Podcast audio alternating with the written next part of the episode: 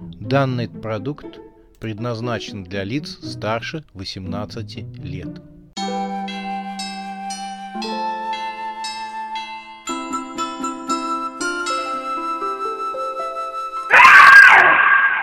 Пощекочи, нервишки.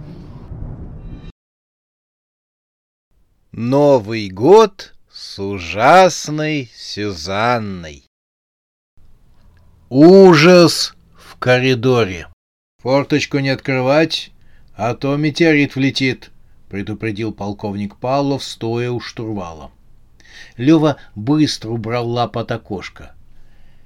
«Я не хочу ничего сказать», — сказал оборотень, вытирая лапу о школьную форму, «но астрономию и физику я изучал.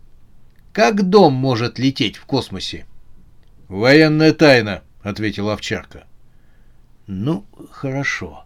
А как мы дышим, если летим в открытом космосе?» «Военная тайна», — вновь был ответ. «Хорошо. А откуда у нас в отеле две орудийные башни. Военная тайна.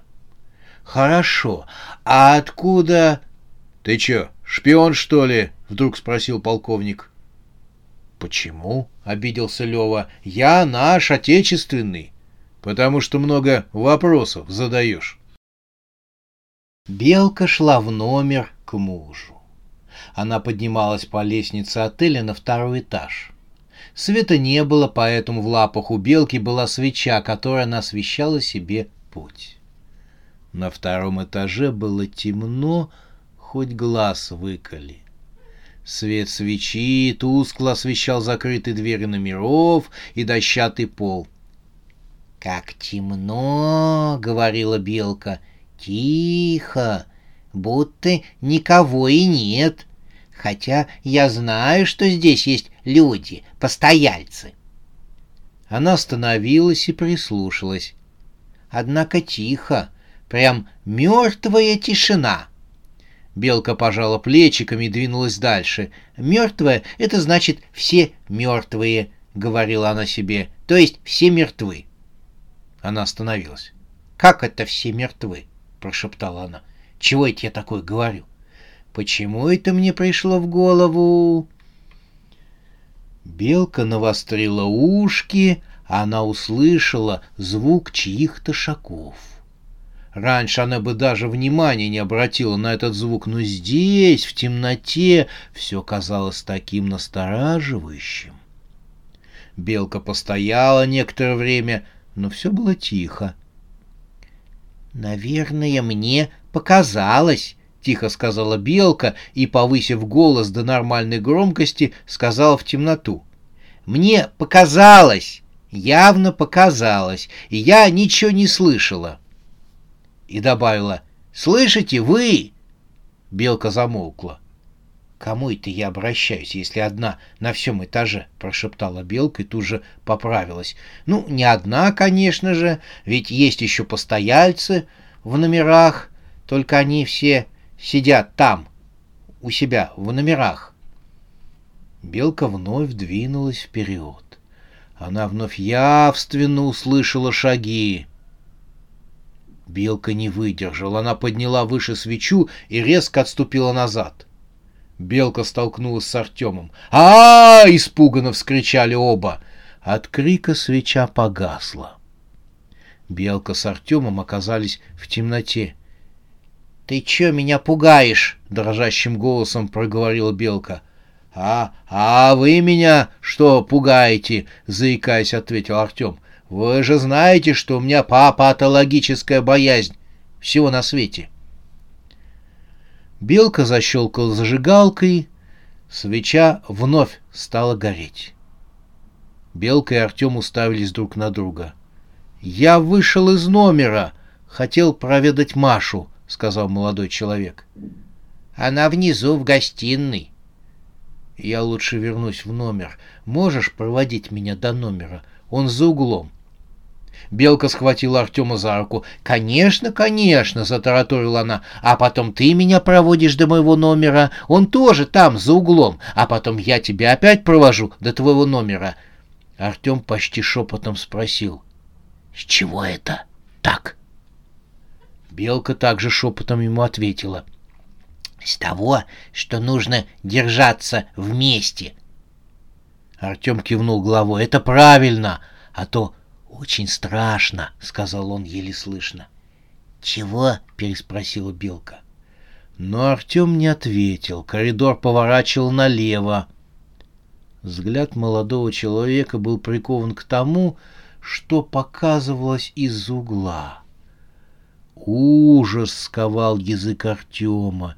Ему показалось, что по углу ползают серые змеи.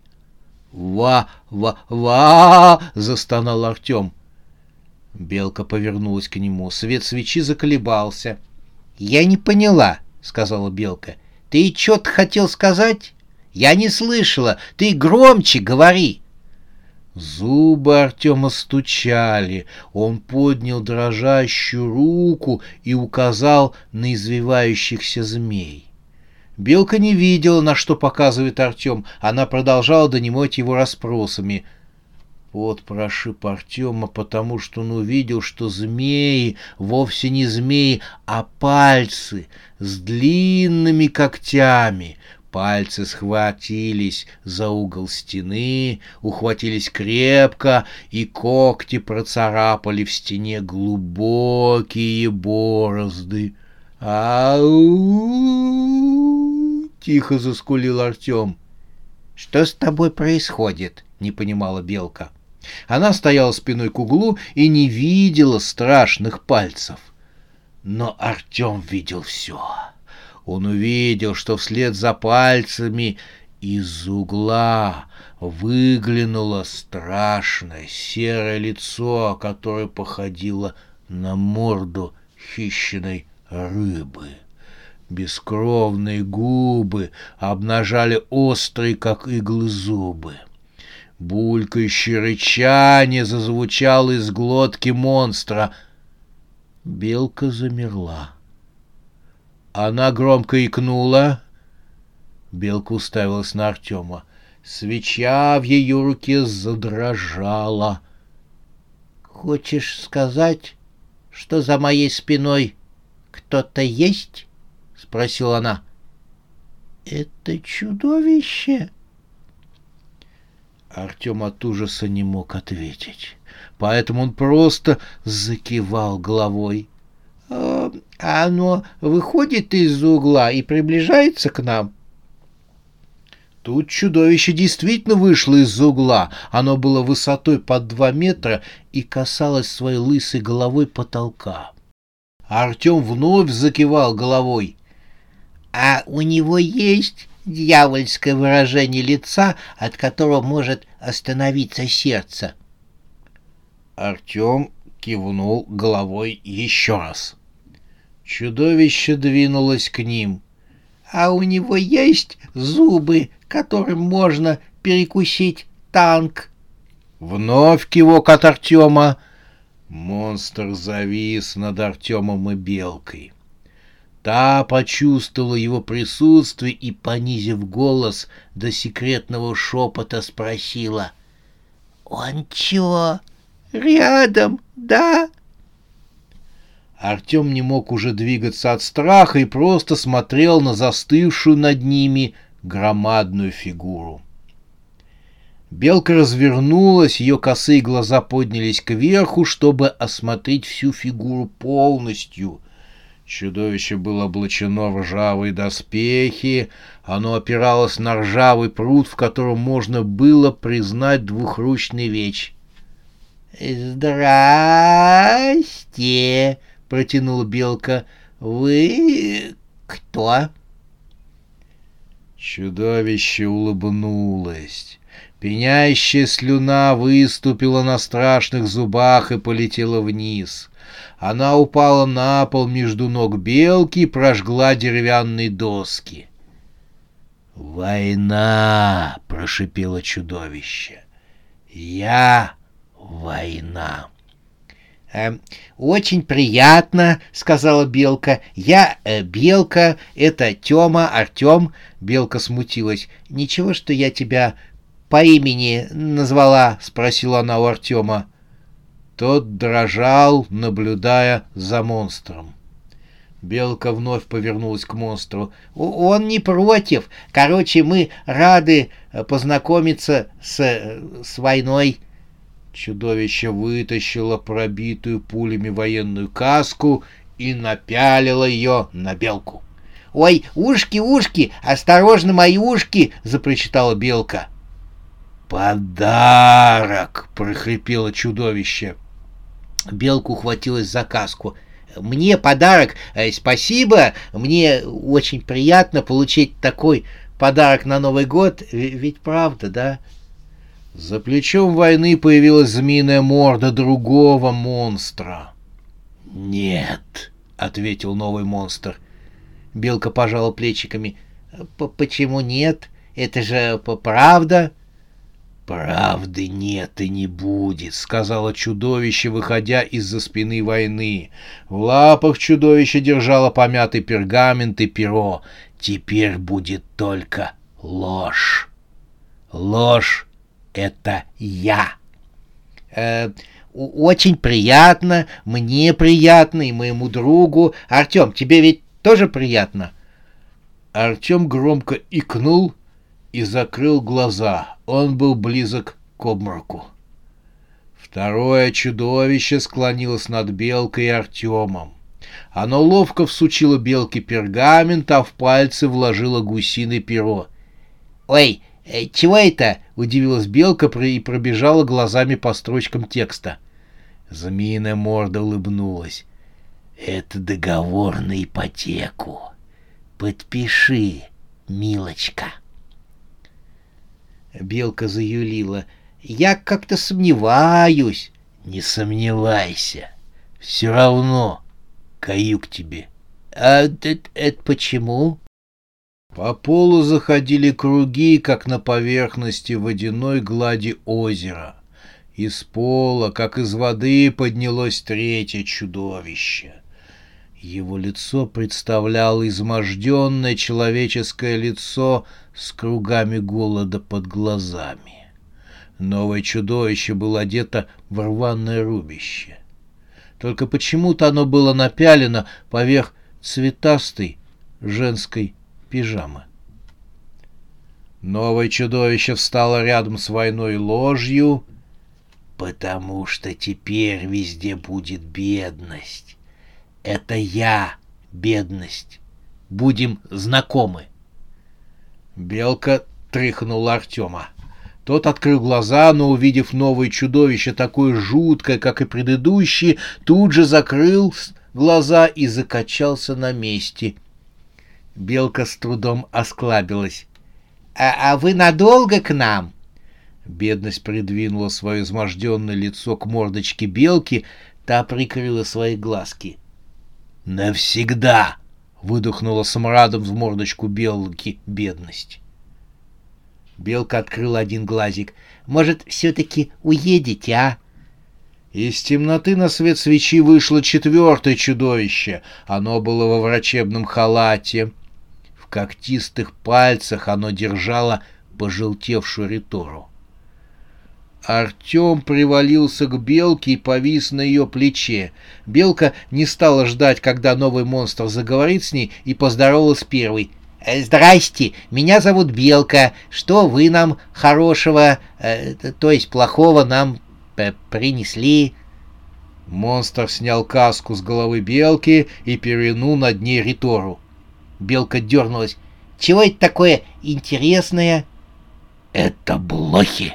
Прорычал монстр с риторой. «Э, «Зачем блохи? Я это только вчера замуж вышла. Мне нельзя. Че муж скажет-то?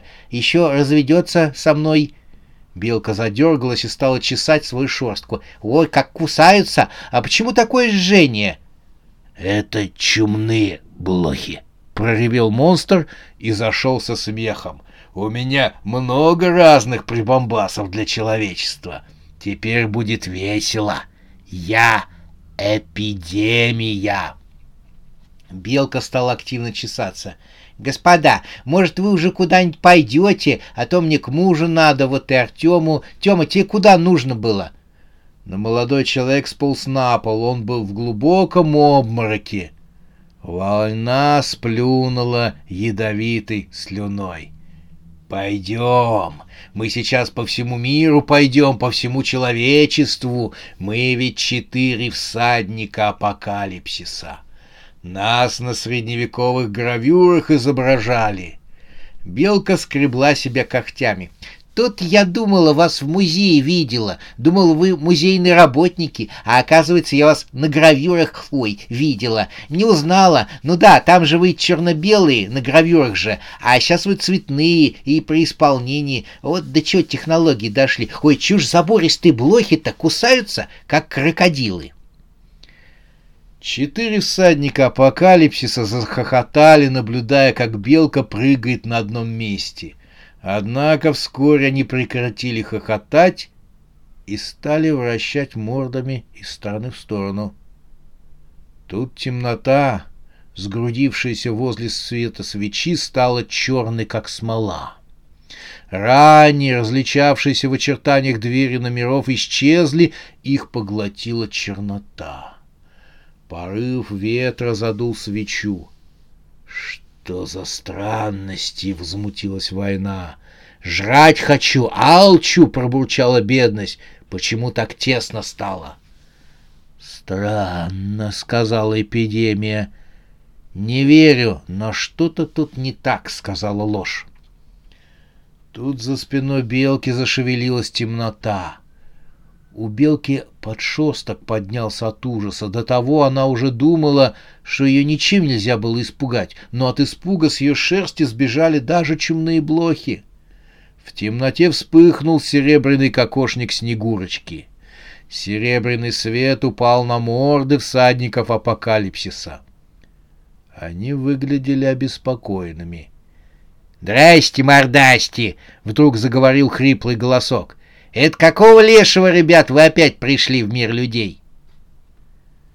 Всадники апокалипсиса отпрянули, но сохраняли присутствие духа. Они чувствовали себя хозяинами положения — Белка же, узнав голос Сюзанны, стала жаловаться. «Вот тут эти, мы тут шли, я к мужу, а вдруг тут апокалипсис, война, бедствие, эпидемия, ложь. Я к мужу шла вместе с Артемом, а мне блохи, а у меня никогда блох не было, а они тут...» Сюзанна зарычала. Это было страшно. Белка замолчала, всадники стали поплотнее друг к другу. «Мы имеем право», — сказала за всех бедность. «Приближается апокалипсис. Кто-то сломал механизм Вселенной, и мы имеем полное право находиться здесь. Этот мир отдан нам, нам на съедение». Сюзанна помотала головой. Несмотря на темноту, ее черные глаза выделялись в этой мгле. «Мальчики и девочки», «Предлагаю вам убраться во свояси, пока вы меня не разозлили», — хриплым голосом, полным садистской любезности, сказала ужасная Сюзанна. Бедность она явно была главной, заявила, «Ты ничего не сможешь сделать, ужасная Сюзанна. Поэтому почему бы тебе не воспользоваться данной ситуацией и не присоединиться к нам? Ты же повелительница страха и ужаса». Жуткий рот Сюзанны растянулся до пределов. «Это ты правильно заметила, милая девочка. Только я повелительница естественного страха и ужаса. Я связана с людьми. Без людей меня нет. Глядя мне в глаза, трус может стать героем, человек или сломаться до конца, или стать смелым решительным. Людям без меня нельзя, и мне нельзя без людей. «Ты не можешь нас прогнать», — сказала бедность. «Какие кошмары ты можешь противопоставить нам, самым кошмарным созданием Вселенной? Тебе нас нечем напугать. Мы, мы самый страшный кошмар человечества». Сюзанна отстранила в сторону белку и вышла вперед. Теперь она стояла напротив всадников апокалипсиса. Бедность, война, ложь и эпидемия вздымались над ней во весь свой гигантский рост. Ужасная Сюзанна улыбнулась еще шире. Она показала свои острые зубы. «Напугать можно кого угодно», — заявила она. «Даже самого Господа Бога. Только нужно знать, как. Боятся все. Страхи есть у всех. А у самых жутких существ на свете есть очень много страхов.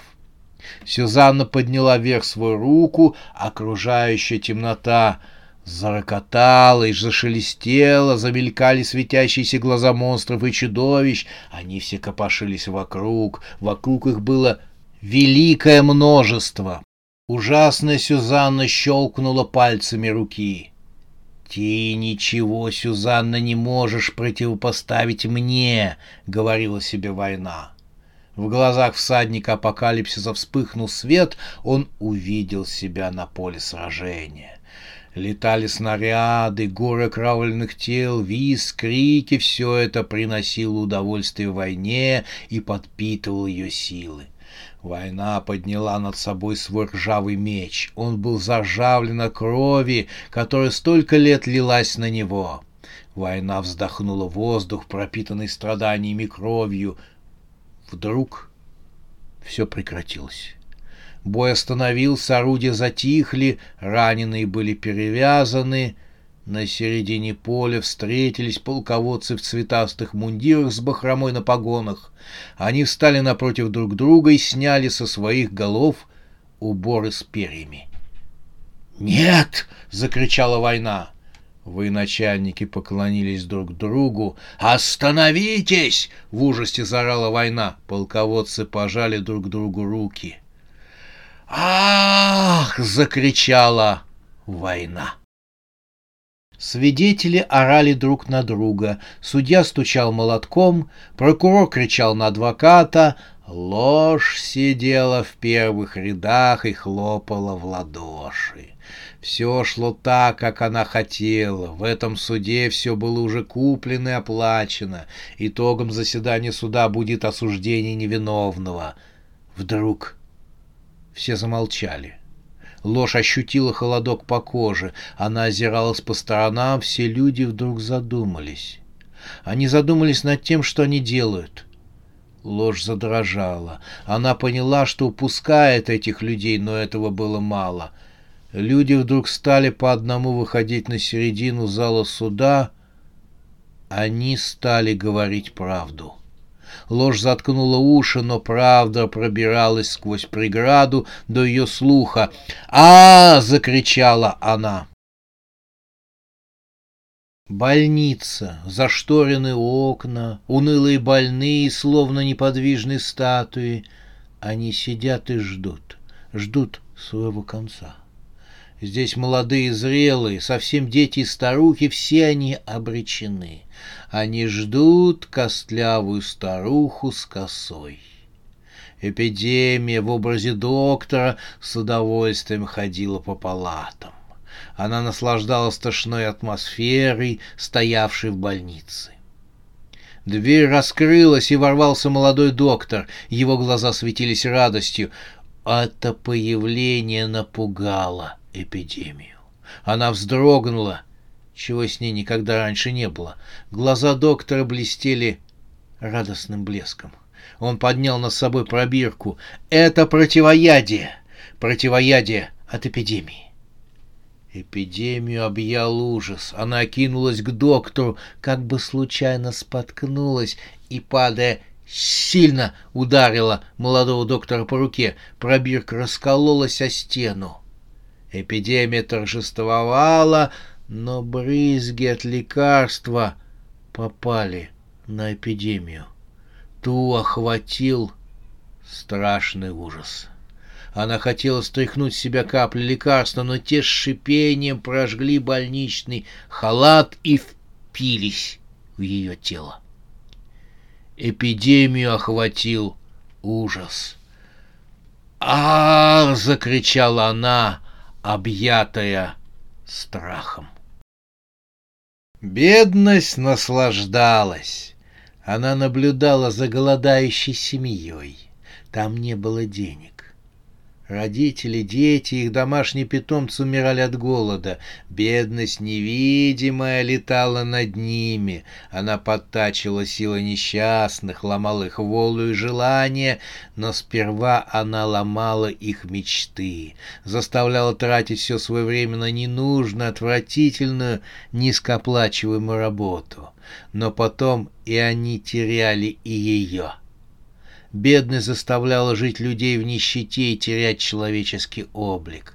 Последняя стадия, когда человек начинал погибать от голода. Бедность очень любила подталкивать людей к ссорам, а затем и к каннибализму. В дверь позвонили. Страх пробежал по спине бедности. Она с беспокойством полетела поглядеть, кто пришел. Оказалось, пришли соседи. Они принесли еды для людей и корм для животных. «Так нельзя!» — зашипела бедность. «Так не должно быть!» Но пришли соседи из других квартир, и они тоже принесли денег и еды. По их просьбе пришли несколько знакомых, которые предложили работу, причем интересную, любимую работу, о которой люди так мечтали. Бедность в ужасе металась над улыбающимися людьми, которые были благодарны. Люди готовы были поддержать друг друга в трудную минуту. И в этом и была сила людей. Когда в квартире раздался детский смех, бедность была в ужасе от этого. Она волчком закрутилась над счастливыми людьми. Схватив сама себя за горло, она заорала — Ах!